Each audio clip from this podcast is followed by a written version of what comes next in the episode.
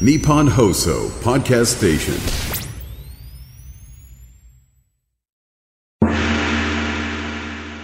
山下智博のとにかく明るい中国上上直播的天天正能量中国，天天正能量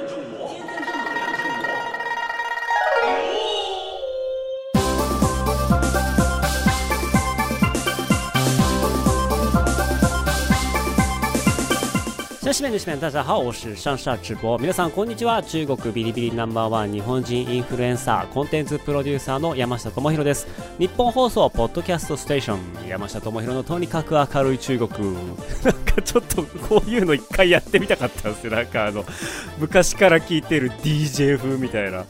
なんかちょっと癖ありますよね、ラジオってっていうのが、ちょっと今突然やってみたく、英語読むときにやってみたくなったんですよね。いやあのなんでこういきなり英語の話になったかっていうとですねあの最近僕英会話をね始めたんですよ。えーたまたまちょっと知り合いがあのモニターで英会話習いたい人募集みたいなあのなんかそういうポストをしてておっとと思って。でいや普通になんかあのビジネスマン向けの英会話スクールのあのホームページとかちょっと見てたんですよ。っていうのも僕にはちょっとあの子供ができたらっていうところの条件付きで野望があって、まあ、僕自分の子供はあのインド人学校に入れたいっていうあの夢があるんですよね。でインド人学校に入れるためにはやっぱり親も英語喋れなきゃいけないだろうなっていうのがあって、まあ、本当そのためだけにちょっと英語勉強しなきゃなっていうふうに思ってたところがありまして。でもちょっといろいろ調べてたらいや高いんですよ毎月な30万とか40万とか。なんかいや本当にガッポガポ儲かってる会社とかだったらもう経費でガンガンいっちゃえみたいな感じなんですけれどもいやなかなかインバウンドがね戻ってきたてで我々そこまでねあの余裕があるような会社ではないのでいやーそれにしても高っけえなこれと思ってあも見てたところあのモニターであの個人の方なんですけれどもちょっとあの英語のティーチングやりたいので付き合ってくれる方いますか？みたいな感じで募集してたのであこれは渡りに船だと思ってでお話をしてまああの安くやってくれるっていうところであまり期待してなかったんですけどけれどもいやいざ蓋開けてみたらちょっとあの毎日もう30分はやりましょうみたいな感じで結構もうマンツーマンでティーチングをオンラインでやってくれてで最近だと朝のねあの早い時間に、えー、大体1時間とか1時間弱ぐらいリスニングあのこう英語聞いたりとかあの実際に英語を使ってディスカッションしましょうみたいななんかそういうような英会話のね、えっ、と、まあ、クラスをね、ちょっと受け始めて、まあそんなのもあって、まあちょっと夢に一歩ずつ近づきつつ、ラジオ DJ に一歩ずつ近づきつつっていう今日この頃でございますが、皆さんどうですか？習い事とか、大人になってからね、いや、コロナの間ってなかなか僕、この、本当にオンラインが好きじゃなくて、なんかオンラインって、なんか本当理由がないと、なんとなくこう、誘いづらいというか、あのいや本当はもうオフラインより気楽なはずなんですけれどもなんなんていうんですかねあのこうリラックスして雑談ができないみたいなところがやっぱ僕の中ではありましてやっぱこのね、なんていうんですかね、こう4人とかでつながってたりとか、5人とかでつなが、あの、オンラインでつながっても、やっぱその、3対2に分かれたりとか、で、途中でどっちかが面白い話振り始めたら、なんかそっちに流れていくとか、あそういうような、こう、偶発性みたいなのって、なかなかこう、ね、オンラインミーティングではなかったりとかするので、いやなんかその、昔もちょっと、あの、オン、ラインサロン一一昔前すごいオンラインサロンが流行ってていやちょっと中国向けのやつやろうかなとか思った時期もあったんですけれどもちょっとオンラインでなんかやるのって本当にちょっと僕の中ではなんかハードルが高くてうん。っていうところは、まあ、ありはしたんですけれども、まあ、ちょっとさすがに、あのー、3年もすれば慣れるもんで、英会話はオンラインで、ちょっと今やってるっていう感じです。で、あとね、最近僕、あの、ゴルフのレッスンにも通ってて、いや、なんか一人で勉強したりとか練習したりとかするよりも、明らかに効率が良くて、本当に恐れおののいてはいるんですけれども、まあ、そんな中でちょっと今回はですね、新しく始める、まあ、プロジェクトの話を皆さんに紹介できたらなというふうに思っています。はい。で、えっと、題してですね、日中ぬるぬるサロンっていうのをね、ちょっとあの、やることにしました。あの、ぬるぬるサロン。まあ、あのオンラインサロンをもともとやろうっていう構想はずっとあったんですよね。なんかその、いろんなことをやろうと思った時に、まあ、会社の中の人間だけではやっぱり人が足りなかったりとか、まあ、単発的なプロジェクトで、ああ、これなんかできる人も近くにいないかな、ちょっとなんかこう相談ベースでお話聞きたいな、みたいな、なんかそんな人とかも含めて、なんかちょっと周りに緩く繋がっていくコミュニティで、かつこう中国に特化したっていうところが、まあ、ずっとずっと欲しいなとは思ってたんですけれども、ああいうのってもう本当にあのー第一人者のあの、えっ、ー、と、箕輪康介さんいらっしゃるじゃないですか、幻冬者の。で、箕輪さんとお話しする機会があって、いや、その時一回相談したことがあるんですよ。あの、いや、こういうオンラインサロンな、中国向けちょっとやろうと思ってるんですけど、みたいな。そしたら、いや、あれは立ち上げの時が本当に大変で、で、みんなと毎日のようにコミュニケーションを取ったりとか、えっ、ー、と、自走していくまでに相当の労力をかけて、もう本当にサロンを一番、生活の中の一番ぐらいの優先順位に、えー、掲げていかないと、特にオンラインだと、みんなとのつながりとか、信頼関係とか、そういうのって結構作りづらいから、まあ、あの、できると超いいけれども、できるまでがめちゃめちゃ大変だよっていう、あの、すごいこう、まともな、まともなアドバイスされたのかもしれない。しないですけれども。あの、箕輪さん僕同じ年で、結構なんか頭キレキレで、賢くない人には冷たいみたいなイメージがなんかある人かなと思ったんですけど、あの、賢くない僕にね、いろいろこうやって優しく教えてくれましてですね、ああ、そっか、やっぱりなんかもう本当にその第一線でやってる人が、オンラインサロンやろうと思ったら、いや、そこまでやってんのかと。だまあ本当にね、あの、西野さんとか、えー、もう本当になんかね、中田あっちゃんとかもそうですけど、もう本当に朝会やったりとか、もう本当につながり重視でやってるわけじゃないですか。や、ちょっと僕はね、ズボラなので、そういうところが、あの、できないですし、ね、あの、ゲッターズ飯田さんにも見抜かれてしまいましたけれども、コミュニケーション能力高い割には人間嫌いっていう、まあそういう、あの、根本的ななんか人間的な欠陥があるんで、うん、やろうかな、やっぱやめた、やろうかな、やっぱやめたっていうのを ずっと繰り返してきたんですよね。どう、どうですか？皆さん、皆さんどうなんだろう？あの、結構人と話すのとか好きですか？初対面とかからすぐ仲良くなれる人って多いのかな？だからそんな中で僕はちょっとそういう意味ではあんまりそういうの得意じゃないんですけれども、まあちょっとやりますよと。で、ただ、やるからにはちゃんとやりたいし、えっ、ー、と、僕も楽しく参加する人も楽しくしたいなっていうことを考えて、で、えっ、ー、と、まあ、考えた企画が、えー、あって、で、それを、やっぱオフラインになって、なんかいろんな飲み会だったりとか、友達、中国人の友達と会う時とかなんかに、まあ、こんなの考えてるんだけどどうかなみたいな話をしたら、もう10人中10人が、いやもう絶対それいいよ、やった方がいいよと。言ってくれると。ね、まあなんかね、時代の中ではね、ほら、なんかあるじゃないですか。有名な経営者とか成功者が、えー、10人否定したら、それは逆にチャンスがあるみたいな。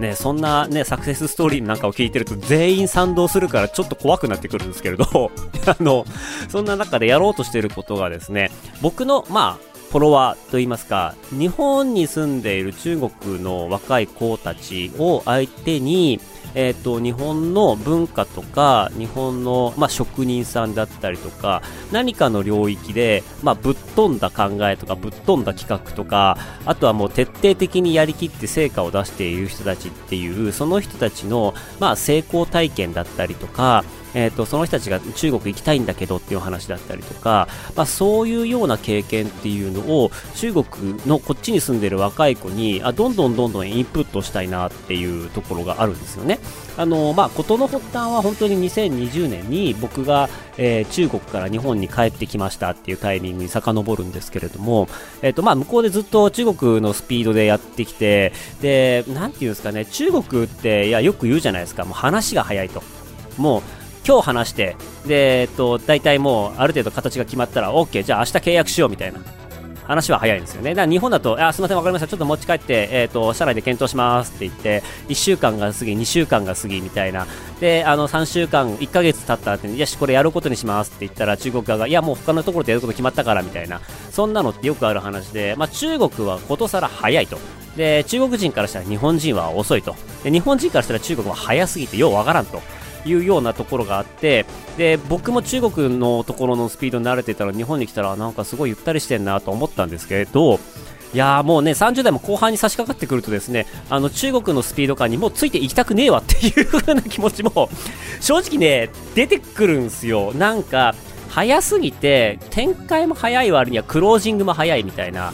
なんかそのゆっくり末長くというかなんか中距離、長距離のマラソンを走るぐらいの、まあ、あの毎日毎日そんなに無理しないけれども積み上がっていったらとんでもないことになるよみたいなそういうようなスピードで人生過ごしてあの仕事をしていかないとちょっとねあのもう折り返し地点に差し掛かってるかもしれないみたいなところで言うと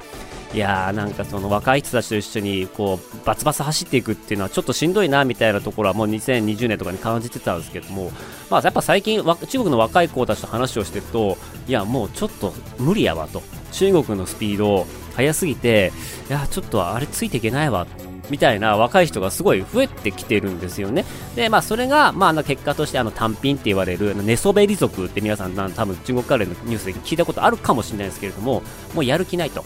あの競争が激しすぎて競争相手強すぎてどんなに頑張ってもそんなに報われないと。でちょっと前まではちょっと頑張れば、えー、と2倍3倍報酬が増えるみたいな感じのいわゆる好景気だった時代っていうのはやればやるほど身になったけれども最近はやれどもやれどもなかなか身にならない。なかなか成果として返ってこない。だったらそんなに頑張んなくてもいいんじゃねみたいな感じの若い人たちが増えてきてで、えっ、ー、と、まあもうやる気ないわ、どうしようかな、みたいな、まあそういうような、えっ、ー、と、人たちが増えてるタイミングで、まあこのコロナ禍っていうところがあって、まあちょっと結構みんなこれからの生き方とかっていうのを、まあどのくらい仕事で頑張るんだっけとか、人生で一番楽しい時間って何なんだっけみたいなこととかやっぱ考えてて、結構迷っている人だったりとか、ちょっとモデルチェンジをしたいとか、あとは逆にこう日本のあのスピード感みたいなのにちょっと憧れている人とかっていうのが、やっぱ話してると若い子結構増えているんですよね。で、えっ、ー、と、じゃあ彼らにとって、あの、まあ、せっかく日本に来ているんだから、まあ、日本でしか学べないこととか、日本でしか触れられないことっていうのをもっと体験させてあげたいなと思ったんですよ。で、いや、僕が中国に行った時、本当逆の立場で考えた時に、中国行って、で、まあ、日本人ですと、で、中国の、あの、まあ、自分のやっている領域のこととかは、えー、インターネット関係のとここととかで言うと、あ、誰々がすごいとか、誰々が面白いとか、この人が、このプロデューサーがすごいとかっていう情報は断片的に入ってきたりとかして、まあ、あの、場合によってはその人たちとお話できたりとか、えー、近しい人とお話できたりするっていうことができるんですけれども、じゃあ、中国のあの若手経営者の中で、まあ、この業界はこいつが面白いとか、旅行業はこいつが面白いとか、あの半導体の部門とか AI の部門はこの人が面白いとかっていう、若い人のネットワーク、おじさんとか、そういう社会的に成功した人とかじゃなくて、若い人で一目置かれている人たちのネットワークって、海外に行くとなかなかアクセスできないんですよね。でいや本当はそういう話って聞きたいじゃないですか。自分と同年代の人が違う業界でどういうふうに頑張ってるのかとか、えーと、中国においてこういうようなあの哲学を持ってチャレンジしてれば成功できてるんだと。でそれはそっくりそのまま日本ではコピペして成功することはできないにしても何かその成功体験としてエッセンスっていうのがあるからそこを成功しているわけでそのエッセンスをうまくあの取り入れることができれば日本にはそういう発想をする人がいないと。えー、いうところであれば、日本的な発想と海外のエッセンス掛け合わせれば、唯一無二の存在になって、そこって結構ビジネスチャンスだったりとか、競争を勝てる確率って上がっていくと思うんですよね。なので、そういうような経験っていうの僕は中国の時したかったんですけれども、なかなかそういう集まりだったりとかってなかったの。思った時に、あ、逆になんかその僕はもうこの番組で散々皆さんにもお伝えしてます通り、中国で何かやろうと思った時に、やっぱ外国人ってコントロールしづらいところってすごいたくさんあって、で例えばなんか集会を開きましょうってなった時に、やっぱ100人とか200人の規模とかになってくると、まあ、正式には、まあ、中国では、えっ、ー、と、申請をして、どんな内容を話して、えー、誰がゲストに来てっていうようなところの、まあ、あの、話す原稿だったりとかも含めて、どんどん提出していかなければいけないみたいな、まずオフラインに対する、まずそういうような、えっ、ー、と、ハードルの高さみたいなのもあったりするんですよね。で、えー、まあ、その国内のやつ人だったらね、あの、まあ、えっ、と、そういうルートがあったり、もしくはやったとしてもちょっと注意されて終わりとかなんですけれども、まあ、海外である程度知名度があったりしちゃうと、まあ、逆に目をつけられて、まあ、それは違反になってしまう、違反とみなされてしまうと、まあ、あのね、ビザ剥奪されたりとか、まあ、いろんなこうリスクっていうのが付きまとってきてしまうわけなので、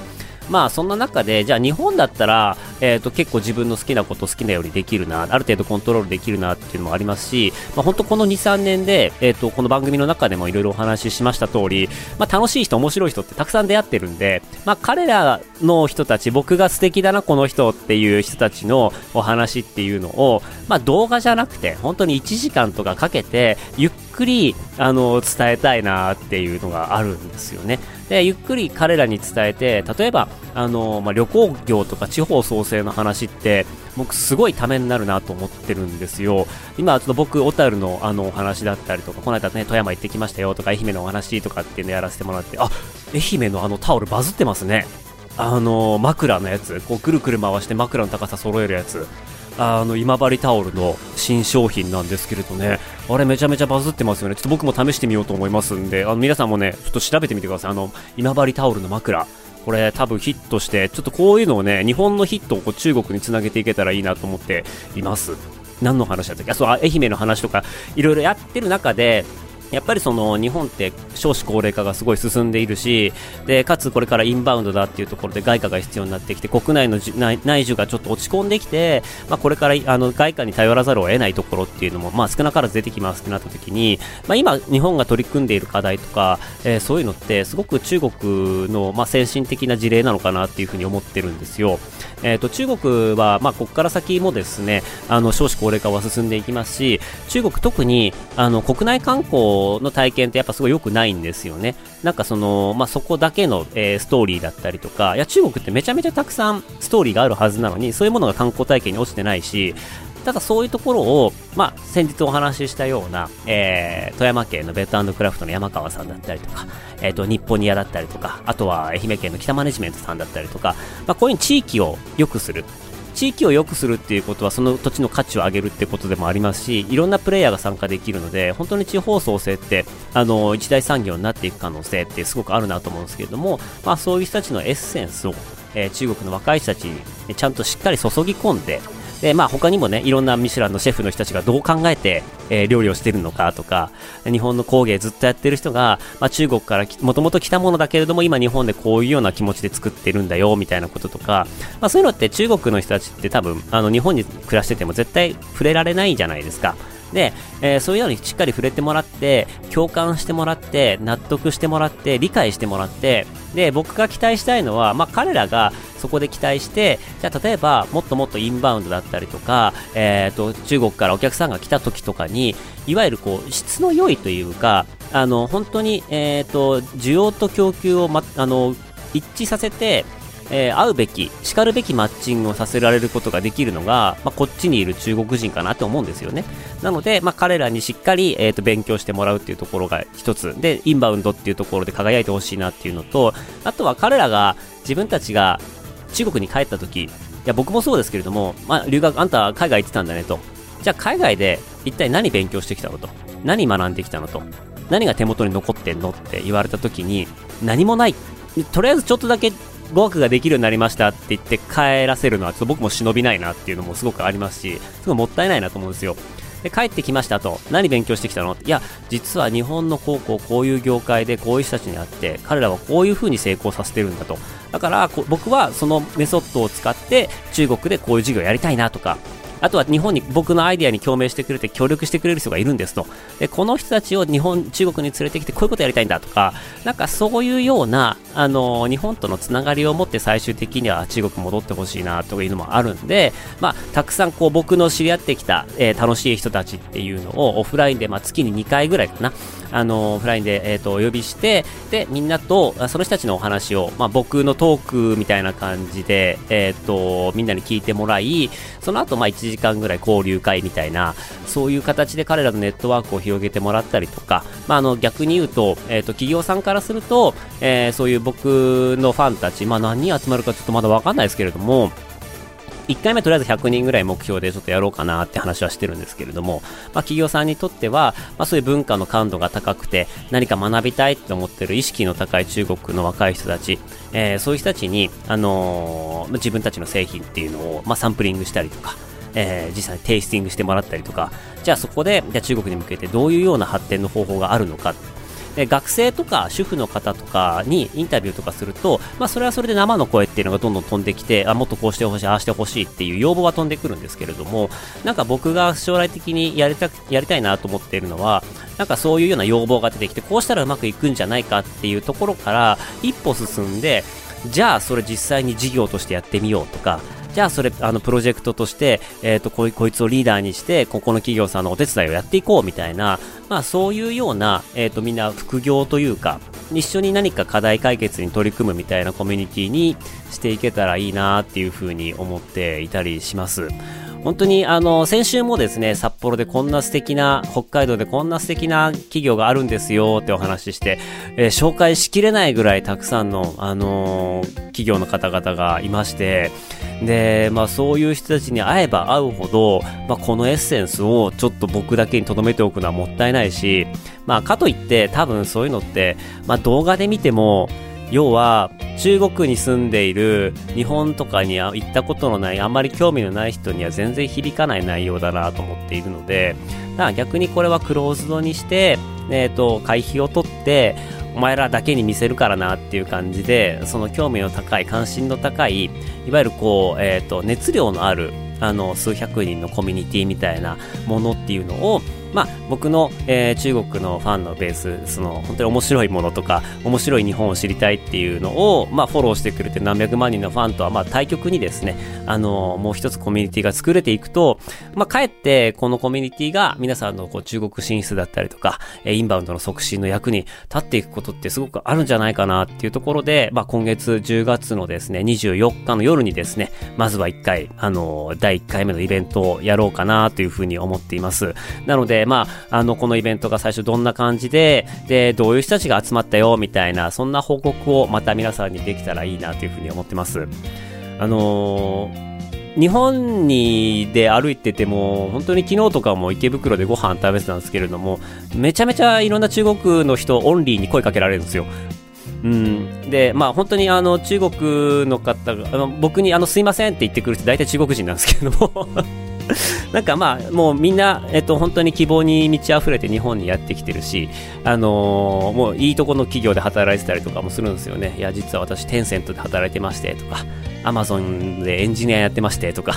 お前らすごいなと。俺の動画見てなんでそんな賢くなるんだよってびっくりするぐらい、あの、賢い人たちとか、すごい人たちが増えてきたりとかもしていますし、なんか本当にそういう人たちが、あのー、ただやっぱこうコロナのせいもあって、日本にいても結局外に行けなかったりとか、日本人と出会えなかったりとか、面白い情報がに得られなかったりとか、結局中国人同士でつるんでたりとか、そういう状況があるので、まあ、それはもったいないですし、はい。あのそんなところで、僕のね、こういった意思、真面目な部分、真面目な方面の意思を引き継ぐ え、ちゃんとした中国の人たちをね、あの、まとめてみんなで楽しんでいけるような、えー、ところを作っていけるといいなと思っています。僕、あのー、日本において、なんか中国のイメージが悪いっていう人はやっぱすごいたくさんいるし、まあそれは別に僕も否定はしないんですけれども、なんか、あのー、全員が全員ね、そういうような人ではないですし、人によってはやっぱり本当に日本の相手のカルチャーをしっかり尊重して、で、自分のことのように、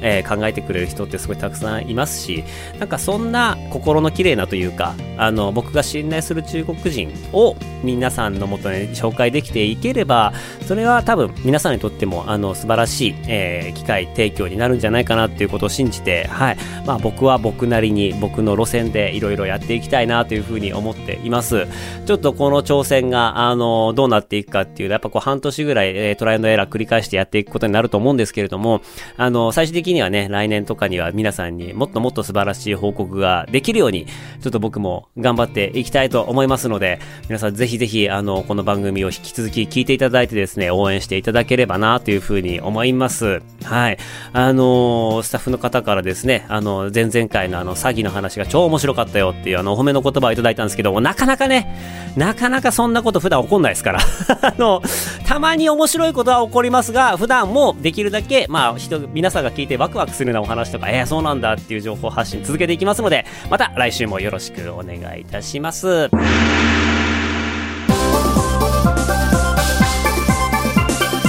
この番組ではあなたからのメッセージもお待ちしています。番組への感想、中国に関する取り上げてほしいテーマなどありましたらメールお願いします。メールアドレスは akarui.allnightnippon.com akarui.allnightnippon.com までよろしくお願いします。やっぱこれちょっと癖があるような。でもわかりますよね、これラジオだなって。何なんすかね、これね。ちょっと面白いですよね。はい。そんなわけでまた来週お会いしましょう。それでは、next time. See you next time. ちょっと違うね、やっぱり。下次见拜拜。